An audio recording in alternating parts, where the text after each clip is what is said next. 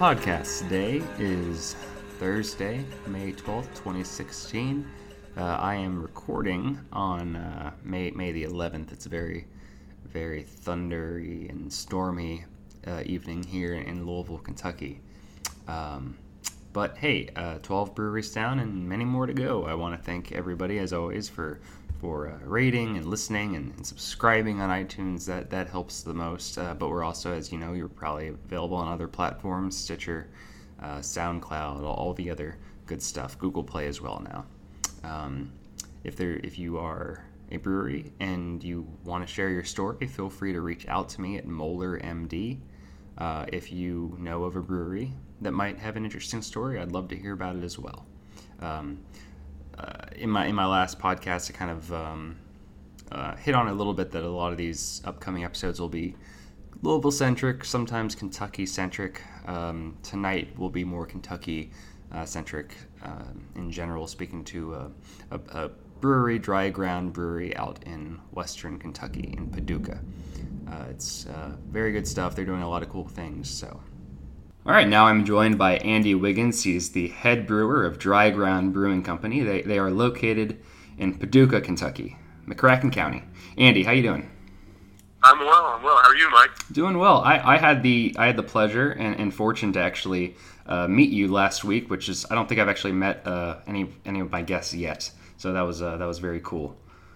It was really nice. It, it was my pleasure as well, and that was a cool little event we were at so I, I really enjoyed it. Yeah, it just in that loft area of, of Bluegrass uh, Brewing, uh, Brewing Company. It was it was a couple days before the Derby. Did you get to go to the Derby at all, or do any other Derby festivities? I did not. I had to be back in Paducah for an event Saturday morning, and so I actually had a, a real quick turnaround from the Derby City Brew Fest to my, some responsibilities here back home. Though we did, uh, my fiance and I enjoyed it on the television, and uh, unfortunately my horse didn't pull it out, but uh, we did have a good time watching. Who who is your horse? I was I was really shooting for Gunrunner. I, I had a feeling, and I was completely wrong. Now he he ran a good race, came in third, but I really thought he was going to pull it out. I, I I don't tend to go for the the big guy, the one that everybody else is is thinking. You know, I'm a Detroit Lions fan. And I tend to root for teams that are underdogs, and so I, I couldn't I couldn't just go with the, the top dog there. Uh, so, but we, we had a good time nonetheless. Yeah, and besides, you don't you, you never win any money off the favorite. So what's the fun in wanting the favorite to win? Exactly. Yeah. Um, so hey, before we get too too into this, um, so Paducah, Kentucky, it's it's in the western part of Kentucky. Can you tell us a little bit a bit about the city? Yeah, Paducah is a, a really interesting city. It's located real near the, the confluence of the Ohio and the Mississippi rivers. Uh, it's a a city that was born out of the river and rail industries, uh, discovered by uh, uh, the Lewis and Clark expedition and founded shortly thereafter. Paducah is a city that was sort of, you know, like I said, born out of industry, and it was defined by industry for a long time with um, the the USEC plant there and things of that nature. And Paducah is just now really starting to find its its path outside of industry. We are a uh, we're an arts community now. We've we've really worked hard to revitalize our downtown area. And the Paducah that you walk into today is not anything like the Paducah you walked into 15 years ago. It's a really beautiful little town. People that visit really enjoy it, and it's becoming more and more interesting and urbanized, and just kind of turning into this cool little enclave in, in our lovely state. So I'm very, very proud of this city. We're, we're doing some neat stuff down here. That, that's great. So are you, are you from Paducah?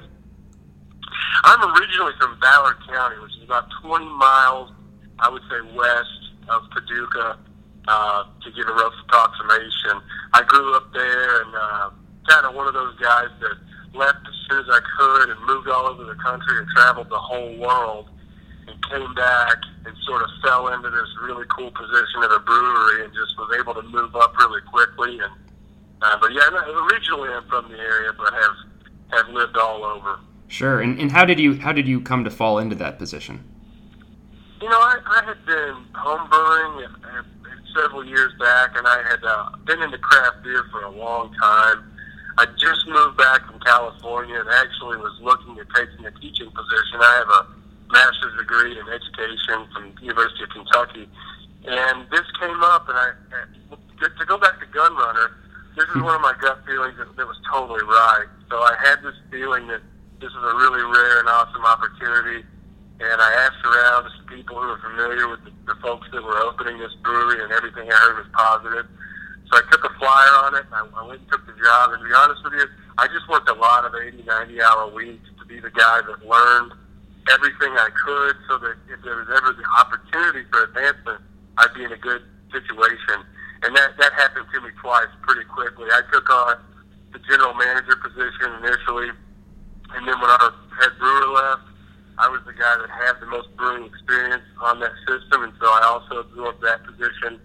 And so I'm sort of doing all the outside sales in the brewing currently, but also working with the management team to make all sort of the general daily decisions in the in the brewery. So I'm wearing a lot of hats. It's a really cool gig, and, and I like that a lot. I, I like being, um, you know, stimulated on multiple fronts by my career. So it's been a really awesome experience developing into my current position. Yeah, whenever whenever I go, into a new job, I mean, I, I like learning all sorts of positions. Um, like oh, even yeah. even back in like high school, if it was a part time job, I was wanting to learn everything about it, just because it, you know, just less of a chance you'd get bored, honestly, and, and you'd have more to do.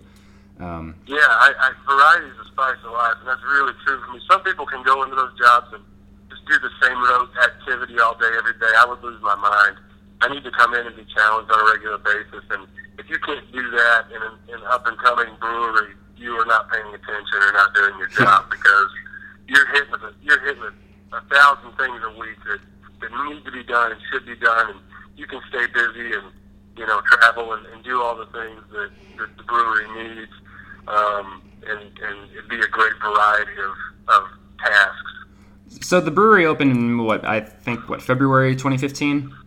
Yeah, February 2015, the day before Valentine's Day. We did our soft opening a week before then, but we did our actual opening on the 13th of February. Oh, okay. Um, and and how long were, were you? When, when did you get involved? How long after that?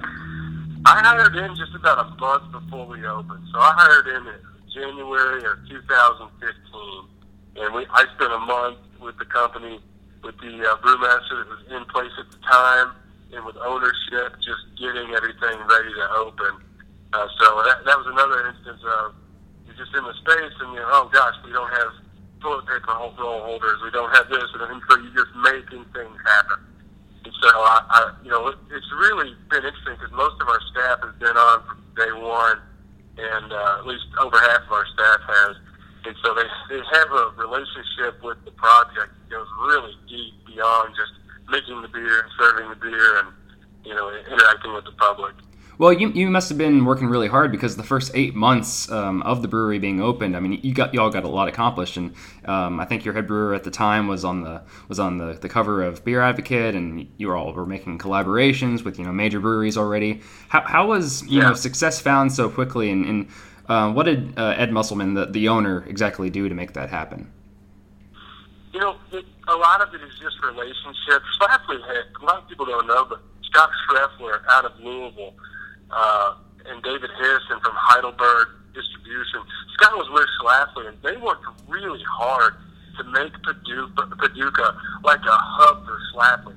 Schlafly had a huge presence in Paducah, and so that paving the way for us and that building that relationship with that business through just being from the area. We were all friends with Scott, and he was kind enough, and David was kind enough to put us in touch with the a guy at Schlafly who came and tried our beer and liked it and was willing to do a collaboration with us. And the beer advocate element came through, you know, there was a guy who travels and looks, and, and he happened to write for Beer Advocate, and he travels and tries all the breweries, and he happened in on our place, and he loved the architecture of the place, and uh, he really focused. When you read that article, really focuses in on how beautiful our facility is. A former Coke bottling plant was built in 1939, and so that's a lot of what the article's about. So yeah, it was just one of those. We, you you feel like sometimes things just go your way multiple times, and we've just been in the right situation and meeting the right people, and And I feel like we've made we've made good beer and we've worked really hard. So some of it's deserved, but some of it's really just good fortune and surrounding yourself with good folks. We've been fortunate enough to have that happen. And Ed is a very gregarious guy. He's very smart.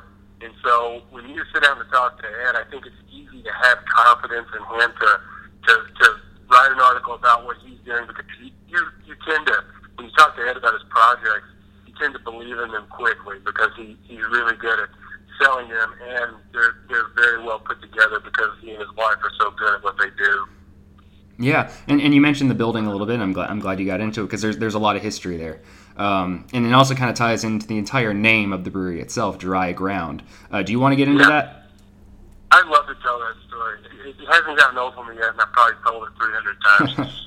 so, as we all know, there was a serious flood in, uh, across the state of Kentucky uh, in 1937. Uh, the Ohio River was at uh, possibly one of its highest crest points ever. Uh, so Paducah, obviously being a river city, and the Ohio running, you know, right on our uh, northern border, that we were we were no exception to the rule.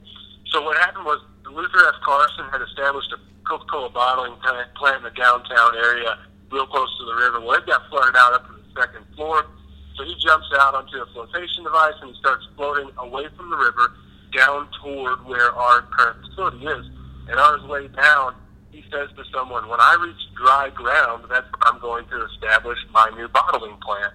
Well, the spot where he landed is where he established his plant. He called it dry ground in his statement. And so we use that to pay homage to the man that built that facility. It's a gorgeous facility, Art Deco style facility. In the area, whether you drink beer or not, come look at the, our building. It's it's really lovely. Yeah, I mean, you, you say you say it's a Coke bottling plant, but I mean, it doesn't. I mean, it looks more like a cathedral almost. I mean, just certain aspects of it in certain colors, and it's it's amazing. Yeah, it's it's it's an impressive edifice, no doubt. And the, the, the he he didn't spare any expense with the contractors he brought, he brought in, and and how gorgeous the inside of that building is. I mean, it's so much. It's so easy when all you have to do is figure out how to best accentuate what's already been properly done. The craftsmanship that went into that building, it's, it makes our jobs a lot easier as we expand into this building and continue to bring additional businesses in. It makes it a lot easier to just be able to exploit the hard work and skill that was already put into that facility. Yeah, you re- you really didn't have to do much to the building itself then, and and I guess no, um, spit shine, really. yeah, really, and uh, a big part of that plant when it was open was the neon sign, and then I guess once the Coke plant closed down, it was it was off for many years. Yeah, it went, it went dark for a long time, and, and that was one of the main things. They, they wanted to start to communicate to the community early on the Coke plant's coming back. It's going to really be something. And the neon was one of the first messages they sent before they opened any businesses. They had a company come in and replace that neon, and it's this pulsating neon. We have a rotunda around uh, sort of uh, area that you walk into in the front of the building, and the top of it is round up at the top, and it's got it's got windows all the way around that has the neon running up in it. And the neon pulsates different colors all night long when you have it turned on. And it was just a way to send it. I remember the first time I saw it. I hadn't even been hired yet, but I knew something was happening. It, it, it, it was it's almost seeing the heartbeat of the plant that, it's breathing and living again, and something's happening. That was very propulsive by the Musselmans to do that to to communicate to, to communicate to the community early on. Hey, we're coming back. We're gonna bring. We're gonna give you your Coke plant back and make it really special for you. Yeah, P- Paducah's coming back. Um, and uh, heritage and, and history is very important to you, and you've uh, named a couple of the beers after, you know, Luther and um, and the, the Ohio River flood itself. And any other uh, heritage beers like that? Uh, I guess you could say that. I mean, uh, Preacher Pills uh, was named after our original brewmaster's uh, grandfather. He was a preacher. Uh, funny story, we, we got a guy in town. His wife's currently running for mayor. His name's Adam Moyers. And if you met Adam, you'd never forget him because he has the most impressive long red beard you've ever seen. it's just a shockingly red, and it's down to just his, ba- it's to his belly button. It's, it's really impressive. Never seen anything like it. And I've known Adam for years, but we have a Belgian triple called Adam's Beard because when the original brewers saw him, he was so impressed with his beard that he said, "I'm going to name a beer after you," and he did. We really try to even Fresh Cloud, our saison, is an homage to the agricultural history of our area. We really try to um, we try to ground our our beers and the name in our community in some way. Uh, we even just put out a pale ale. You know, people are really concerned with parking around the Coke plant, and we think it's kind of a joke. All of us having visited and lived in other urban areas where if you walk four or five blocks to your destination, it's not a big deal. Well, Paducans are a little spoiled with the Walmartification of things, where you got a giant parking lot attached to every building. So some people have been concerned about parking. So we we just I, we just put a pale on a pale ale and called it "Parking is Such Sweet Sorrow." Just, this is a way to have some fun with it, to, and to challenge the community a little bit. So we try to we try to use our, the opportunity to name beers to have an interesting story or to you know to nestle that some way into the story of the community overall. Sure. So now, so now Paducah's growing, a little bit of culture here and there. Uh, alcohol is flowing, and you got the art. But um, it's but that's not always the case in, in surrounding areas, I, I guess, because um, I mean, I guess even just just until recently, there's a there's a precinct next to you all that was that was still dry and it, and it just went wet. Um, Yeah, well, we're surrounded by you know Ballard County, um, where I grew up, is still dry. There are a lot of dry counties around us, um, and I think you know that that there's a combination of the prohibition mentality of, you, and it also goes with sort of a, a, a lot of the folks here that hold a particular um, religious belief structure that you can't just have one or two or three beers. You can't be a functional human being and simultaneously have a relationship with alcohol. That, that it's not. It's really binary. But that generation that believes that, or the generations that believe that, they are they, they're starting to be less and less active in the community. A lot of those folks are not with us anymore. And so the, the attitude toward alcohol among the people in Paducah who are 50 and younger is way more positive. It's way more healthy and functional. They understand completely that a person can be a consumer of alcohol and also maintain a job and be a good husband, father, wife, mother, employee. Those things are not incongruent. You know, they, they can go together. They work together.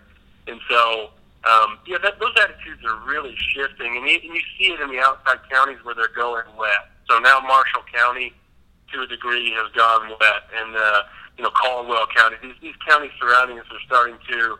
Um, the voting block is getting young enough and progressive enough that they're understanding that it's not a dangerous thing, even though it can be. But guess what? Ice cream can be a dangerous thing. Yeah. You eat it three times a day, it's probably going to kill you. So anything can be a dangerous thing. And, and our community has just been a little behind, and our culture here has been a little behind in really learning how to have that healthy relationship. We're coming around. We really are. Yeah, absolutely, and, and I guess it's just it's so important to stress that you know Kentucky has what 128 counties, and, and many of them still hold that mentality. So Yeah. you know, just one county might be wet, but the one next to you might be dry still, and it's it's a work in progress. Now, in, in a respectful debate, what would you say to an individual who who advocates for the continuation of a dry county? Like, have you ever had that kind of conversation in person before? I, you know, I really haven't that much. Um, the only, I guess, the closest thing to that that I've I've encountered are, um, you know, I have some family members who are just opposed to the consumption of alcohol on a religious basis. I try to steer clear. I guess if someone had some kind of logical tax-based theory, uh, maybe I could have that conversation. But if it, if someone holds that as a personal belief, Sure. it, I try to steer clear of those conversations. It's hard to convince someone something that they believe is evil is not evil. And so, but I, I think if someone were just to tell me that they thought it would be detrimental to the community, there's a lot of studies, a lot of numbers out there that show the benefits of alcohol, uh, uh, you know, for a community, for restaurants in that community, financially, but also just logically when you think about if there's someone in, that wants to live in a community that's dry, but they also happen to enjoy having a bourbon or having, you know, some beer or whatever, they may have to drive 20 or 30 miles to make that happen. Well, we don't really want that person driving back 20 or 30 miles after making that happen. Um, it's a lot easier if we can put this in people's community. I think it's safer. You know, you look at the number of accidents we have that are alcohol related, and uh, helping folks to um, not make those poor choices is, is obviously a good thing. And also, any I find that when you remove the stigma from a thing like that, it becomes um, less desirable to abuse it. And so I think, I mean, I, I personally believe that these wet counties, we won't see too many of them in 20 years. Sure. Yeah, and, and I guess uh, some are, you know, they're they're treading they're treading the water, seeing how it works for their community in even uh, what they call moist counties as well. Yes, yeah, and they're, they you know, and, and I think when you look at the people who are are are leading these counties, when they start to see the revenue created, and particularly alcohol is highly taxed. When you see the tax revenue that comes in from that, I, I think that they're going to be intoxicated, no pun intended, Uh. by that. And so, well, you know, they why why would you send all that good tax money to a neighboring county when you can keep it yourself? And and that's going to be the kind of thing that you if you put money in front of politicians, they can they can pretty much sell anything for you. So I, I think they're going to be some of the biggest advocates of of these places going wet. Right on. Now, so hey, uh, the first within the first five minutes of, of our meeting, uh, I think you said something along the lines that you would probably get into a big Star Wars uh, tangent. Um, so I'm so I'm make so I'm making sure that Star happens. Wars, Game of Thrones. There's a lot of things you can pull me in on. Ooh, Game of Thrones. Did you watch last night? Oh yeah, of course I did. Okay. We're addicted. well, we've also read all the books here at our house. But anyway, let's go back to Star Wars. I'm primed. All right. Okay, just just a small quiz for you, just a couple simple questions. Oh gosh, Han Solo made the Kessel Run in blank. twelve parsecs. 12 parsecs. All right. What planet is Cloud City on? Cloud City is on. Uh, is it Bespin? Bespin, correct. Whoa. Whoa, the close one. All right. In The Empire Strikes Back, what creatures attach themselves to the Millennium Falcon?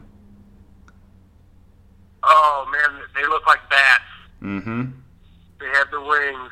Oh, what are they called? It's kind of a silly name. Totally, I'm blanking on this one, Mike. Can you help me? Oh, no, I'm not actually going to help you. See, what I'm, what I'm going to do is I'm going to let everybody listen to this and try to guess for as long as possible and then make them look it up themselves, and you, you yourself included. Good luck, guys. now, okay, last thing. If you were in charge of creating your own Star Wars movie, universe, whatever story, what would it be about? Uh, totally, it's Order 66. So there's been Order 66 is when the Emperor uh, instructed Vader and all the stormtroopers to kill the Jedi. Now, they when you watch Revenge of the Sith, uh, they only show about 10 seconds of this happening. It's shown in a montage, but it's probably one of the most single important events in the history of the Star Wars universe. Show me a film where a collection of Jedi are hiding away and Darth Vader has to go hunt them down and eliminate them. That's a fascinating narrative. That's the, that's the movie I'm waiting on. So give me a call, Kathleen Kennedy. I'm ready to get started. Ooh, that would be awesome, actually. I, I think in, Oh, in- they, they do go into that in some other mediums and other like uh, TV shows and, and whatever, but uh, yeah, and the comic books deal with it some. So it, it's a big deal. It's a very important moment in the history of that that uh, universe. it's just glossed over in, in two minute scenes. Huh. Yes, we really got to give it. We got to give it its, justice. It needs time. Uh, I was uh, I was speaking with uh, Nick Davidson recently of, of Tin Man in Evansville, Cool. and uh, their brewery had Love the- those guys. yeah they're, yeah they're great. Uh, they had the opportunity to make a Star Trek beer uh, with with, Oh, yeah. with CBS. Are you ever going? Do you, do you hope for the uh, for the day to come um, for Disney to come knocking at your doors and say, hey, ma- make a Star Wars beer? You know, we're one of those breweries that's adamant on not selling out. Like if AB InBev came knocking, we've already got our speech written for them, and it's got a lot of four-letter words. But if Disney came knocking and said make a Star Wars beer, we absolutely we have a lot of nerds on staff who are big-time fans of Star Wars. There's a there's a hundred percent chance I would make that beer. Yes. on the on the top of your head, can you can you come up with a name that you would uh, that you would incorporate? Uh, yeah, so it's going to be a bock beer, it's going to be called Chewbacca. Oh my god, you had that ready. You had that ready. Dude, I've been listen. I've been I've been talking to a friend of mine in Colorado. We send these texts back and forth as jokes. Star Wars themed beer names, and Chewbacca is my favorite. Chewbacca. Chew Dal- Yeah. I'm excited. I'm ready to make that beer. All right, man. Well, hey, before uh, I really appreciate your time. Before I let you go, uh, any any future plans or events going on uh, uh, with uh, Dry Ground or in Paducah that you'd like people to know about? Yeah, so this coming weekend uh, will be the uh, I want to say 14th and 15th or 13th and 14th, Friday and Saturday of May here. Uh, it's going to be the Lower Town Arts and Music Festival in Paducah, uh, which is actually sort of in a, a beer festival. Uh, we have a lot of artists set up. We block off several blocks. We have musicians, uh, really renowned uh, nationally touring musicians come in and do a huge festival in our Lower Town Arts District. Really super fun. A lot of cool, neat people there. And there's going to be some really good beer put on there by uh, Paducah Beer Works, another local brewery, ourselves. Schlafly's really showcasing there a lot. And if I'm not mistaken, the fourth brewery there is Tin Man, but don't quote me on that. We, but it's, it's a really great event. And then June 18th, we're having Pabruka, and that is the first ever Paducah Beer Fest. It'll be the first annual one this year. It's put on our, by our symphony. And uh, you can go ahead and go online to pabruka.com, get your tickets. We're going to have, I think we have 12 breweries signed up, primarily Kentucky breweries and a couple regional breweries to boot. But that's going to be another really cool event right on the river. Come down, drink some beer, hang out with us. Uh, love to have anybody interested in Paducah just come on down. And if you're going to be here, you hear you hear about it from the podcast. Shoot me an email uh, through the Dry Ground website, and I'll I'll take care of you. Come by and see me. I'll give you a tour or something. Yeah, that'd be, that'd be great uh, for everybody listening. That's that's really good. And actually, actually, that, that should be anytime anybody listens, they should men- they should uh, tell the brewery that they, they heard about them through me.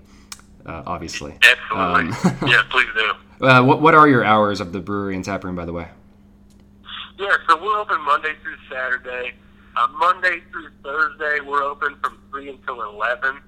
Friday, we go ahead and stay open until midnight. And then Saturday, we're noon to midnight, closed on Sunday. All right, fantastic, Andy. I really appreciate your time, and I hope to see you again soon. Hey, thanks for having me, Mike. It was a real pleasure, buddy. All right, take care. Bye bye. have to celebrate you, baby. I have to praise you like I should.